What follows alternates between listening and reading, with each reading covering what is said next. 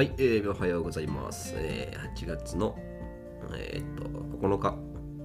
月曜日ですね。えー、四国はしまなみ海道から声をお届けしているボイスブロガーの山荘です。はい、えーと、今朝の体調なんですけど、あその前に、えー、一応な私あの、えー、コロナにかかってまして、えー、今、とあるホテルの一室で療養中です。えー、で、えーとまあ、ここでは、えーまあ、コロナのによる、ま、体調の変化であるとか、あとは、え、療養中に何をしているのかとか、え、何を学んだのかとか、え、そういった学んだこととか体調の共有を、ま、していこうかなというふうに思っております。はい、えーとで、今朝の体調なんですけど、うん、ちょっと悪めですね、えー、熱測ったら8度3分まで、え、戻ってましたね、熱が。うん、ちょっと頭もね、若干痛くなってきたし、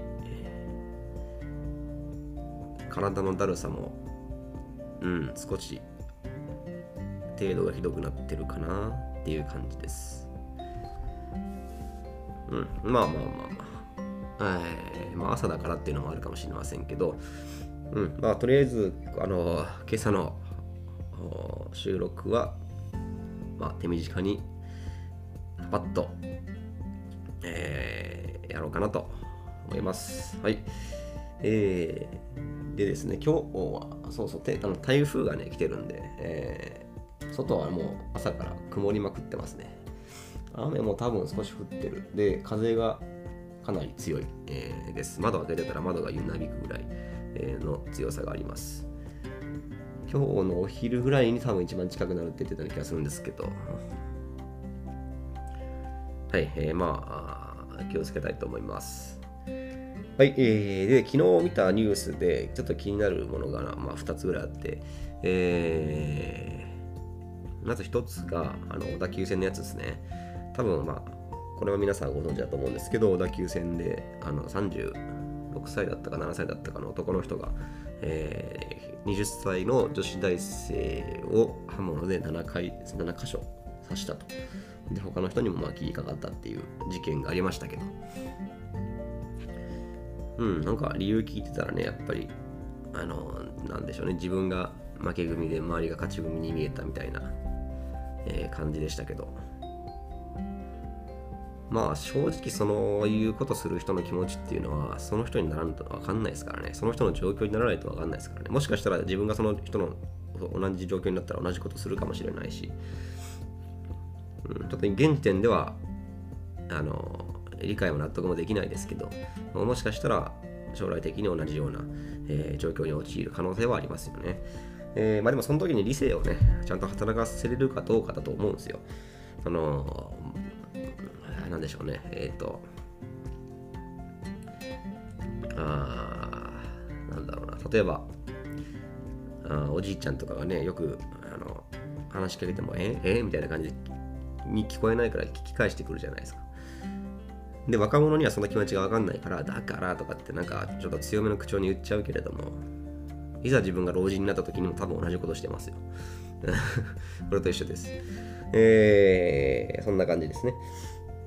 うん。まあ、女子大生の方は重症だったという話だったんですけど、命が助かればいいんですけどね。はい。で、もう一個のニュースが、え、ー、と、信号機が倒壊したっていうやつです。えー、これはなんか原因が面白くて、えー、なんかまあ、信号機が根元からあの朽ちてパタンと折れたんですけど場所はちょっと忘れましたけどその原因がどうやらあの犬のおしっこらしいですね あの犬の犬が散歩中に、まあ、あのよくマーキングするじゃないですか、えー、よくそこが結構いっぱい犬が通るらしいその道がねでその信号機は、まあ、複数の犬なのか1匹の犬か分かんないけど本当に何回も何回も、えー、かけられるとで、それで腐食が早まって、えー、まあ、口で折れちゃったみたいなね、えー、そんな感じらしいです。いや、これちょっとびっくりしましたね。えー、あ、そうなんだと。あの、犬の、犬のおしっことかでそんな、あの、金属、金属、あの朽ちるんだみたいなね、どれぐらいの期間かけてそうなってったのかはちょっとわかんないですけど、恐るべしと思いましたね。はい。というわけで、えー、ちょっとしょうもない感じでしたけど、えー、今回は、えーまあ、これにて、えー、とさせていただきたいと思います。ちょっとあのしんどいんで、えー、とこの後は、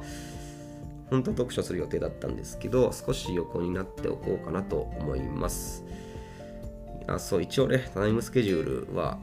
あの組んだんですけど、あの何時から何時まで読書とかね、えー、何時から何時まで勉強するとかね。えー、まあ、でもやっぱり病気だったらそうそうあの思い通りにはいかないですね。どうしてもこう、あ体調のあれで、えー、やる気になったりならなかったり、集中できたりできなかったりなんで、え、なかなか思い通りにいかないということを痛感しております。はい。というわけで、えー、今朝の配信はこれで終わりにしておきます。はい、以上、山下でした。じゃあまたね。